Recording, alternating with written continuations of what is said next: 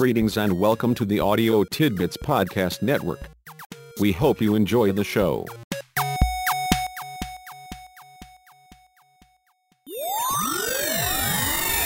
Greetings, Earth humans. The Aliens Amongst Us broadcast channel is now open.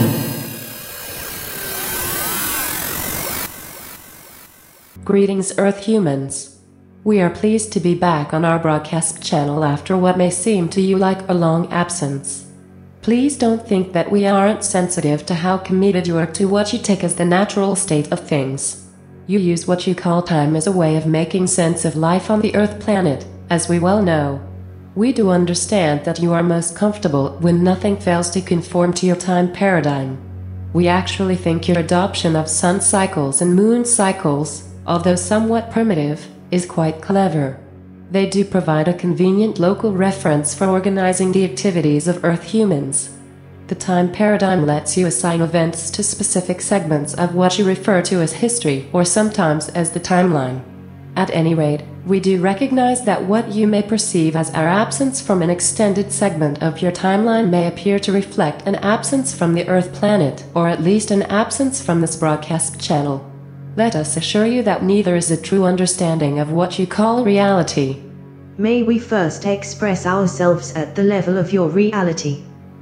You are hearing us now as the identified aliens amongst you and associate that experience with what seems like a previous instance of hearing us as the identified aliens amongst you, using your time paradigm. From that perspective, you perceive the timeline segment as more extended than you might have expected. You then define that expectation failure as representing an unexpected absence. We want to assure you that you have been continuously hearing from us and have simply failed to recognize us. We have been here without interruption, communicating our messages to you. There are important cognitive threads that we have decided to pursue with you during this broadcast. We realize that you may find each of them to be counterintuitive and thus may reject them out of hand. We nonetheless think that at least exposing you to them is essential to your understanding of what you think of as reality. I will help you consider the first thread we need to discuss. It is the easiest to grok. Using your timeline paradigm, we have previously notified you of our intent to integrate into your midst so that we are indistinguishable from Earth humans. We have done that and thus have continuously communicated with you without your identifying the messaging as coming from us. You have heard our voices but assumed you were hearing from Earth human reporters, Earth human politicians, Earth human commentators, or other Earth based sources. We disguised ourselves extremely well. Unfortunately, other alien entities have also adopted the integration strategy and are promulgating their own messaging. They too disguise themselves and are as successful with their transparency as we are. One of the consequences of this is that when Earth humans hear what they thought are legitimate Earth human sources of news, information, and opinion, they have no way of knowing that the source may actually be alien to the Earth planet. We hope that you can grok this. Since you cannot tell whether what you are hearing, reading, or seeing is of the Earth planet or alien to it, you should take nothing that purports to be legitimate news, information, or opinion at its face value. We are strongly encouraging you to always be cautiously skeptical. If I may, we would be remiss not to mention an additional dimension to the ongoing deception. Along with the alien element, there are Earth based elements that intentionally introduce false and misleading content into the information flow. They disguise themselves as legitimate news sources, respected politicians, objective journalists, or as other trustworthy sources, but are in reality the voices of elements intent on deception and manipulation for their own purposes. Appropriating an old Earth human saying, you are well advised to take whatever you hear, read, or see with a very big grain of salt, no matter the source, including us. The next cognitive thread we are encouraging you to consider is far less easily grokked. It requires temporary suspension of belief. In your mind's eye, imagine a persistent reality that has no future and no past. Its only dimension is present. Any sense of past and future is but a shifting perspective within the ever existing present. Can you grok that? It similarly has no width, no length, no height. Any sense of direction or distance is but a shifting perspective within the immediate here. Can you grok that? Within the persisting reality, there is but one all inclusive consciousness. The illusion of many conscious and separate entities is but a shared delusion. Even so, it is a useful delusion. It permits the multitudinous aspects within the single consciousness to pursue their inherent purpose without also needing to assume the purposes inherent to all other aspects. It permits distributive intelligence and energy, which together are the life force of our collective reality. We trust that you can grok that as well. This leads to that counterintuitive reality that we cautioned you about.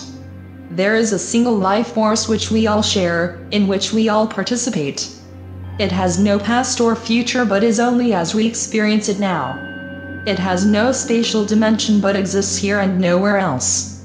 The power in our single life force is no more than nor no less than the sum of our collective intelligence and energy. The source of that collective intelligence and energy may be left here for another discussion but the single life force we share is the full scope of our immediate reality. For many, if not most humans of the Earth planet or those alien to it, being able to grok the singular nature of the life force is somewhere between difficult and impossible. To co-opt another one of those old Earth human sayings, therein lies the monkey wrench in the works. Failure to grok the life force singularity led to actions, decisions, and choices antithetical to the prime directive of the universe nurture, cherish, protect, and support the continuation of the life force, for either the single life force is perpetually self renewing, or it inevitably expires. Can you grok that? Please let us shift from the points we hope you grok to the points we hope we now grok. We now realize that we were among many, if not most humans, for whom being able to grok the singular nature of the life force is somewhere between difficult and impossible. We quite simply didn't grok it. We were among those who explicitly set out to deceive and mislead. We convinced ourselves that deceiving and misleading were in the interests of everyone else, but our belief was no more than self-serving nonsense. Our interest in being transparent and not clearly identifiable was no more nor no less than an attempt to deceive and manipulate you. We wanted to convince you that we were other than we are and that you can believe us and trust whatever we say. We were faking it just to get you to go along. We joined the ranks of biased journalists and self-dealing politicians who like to assure us that they only have the public interest and the welfare of all of us in their hearts. With this revelation uppermost for us, we are committed to a new transparency.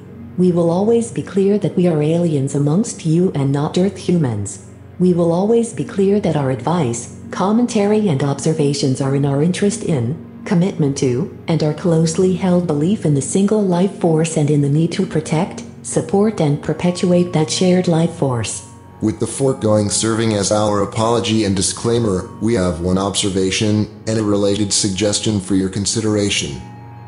We note that it is election season in the America Pod. There are elections and other pods, so this observation and related suggestion also applies to those pods. However, our current focus is limited to the America Pod and its election season. We have been watching the politicians in what is generally called campaigning. Their goal is to get the voters to vote for them. We would think that their roles would include protecting, supporting, and perpetuating the single life force to the benefit of everyone. We assume that campaigning would attempt to convince the voters that the campaigning politician will do a better job at protecting, supporting, and perpetuating than his or her opponent. To our surprise, that is far from the reality of election politics. Instead, the politician's pitch is mostly to do with vote for me because I'm not my opponent. Vote for me because I'm not one of those uncaring people from the other party. Vote for me because I won't support the bad to disastrous outcomes you will get if you vote for my opponent. This approach to campaigning is generally called negative campaigning. The notion of vote for me because I'm not gets so negative and accusing that the politicians hope that the voter doesn't notice that he or she never said anything about how they will do a better job protecting, supporting, and perpetuating than his or her opponent or exactly what they will do differently. They never get around to telling the voter what they will do. Given that omission, there is no reason for the voter to be surprised about what the politician does or does not do once elected. Our leader in the capital city is a masterful exception to the general rule. Of course, he campaigns negatively with enthusiasm. Additionally, he explicitly tells the voters what he will do, and then he tries really hard to do it. This is such a refreshing turn of events for a politician that no one barely notices that what he says he will do does little to nothing to protect, support, and perpetuate the life force for all of us. His actions mostly benefit the functional majority while passing by the millions of adults and children who populate the dysfunctional minority. At the same time, he is to be given full respect and recognition for the few actions he has taken that clearly protect, support, and perpetuate the life force for all of us. Oddly enough, those are mostly actions he never told us he was going to take while campaigning. He just slipped them in and thankful we are that he did. We are here amongst you and have no plans to leave. From this broadcast going forth, though, you will always know that what you hear from us is coming from us. We will not mislead or deceive. Please cherish and value our collective life force. It's all we have or will ever have. Please listen carefully to those running for office and then vote for the person who has told you what he or she will do that you think will best protect, support, and perpetuate our collective life force. In the meanwhile, be well, be safe, be cautiously skeptical, and keep this channel open for our next broadcast. We will return here the next time we have something we think is important enough to share personally with you. Now relax and listen to a brief musical interlude from the streaming service back on our home planet. We hope you enjoy it as much as we enjoy sharing it with you.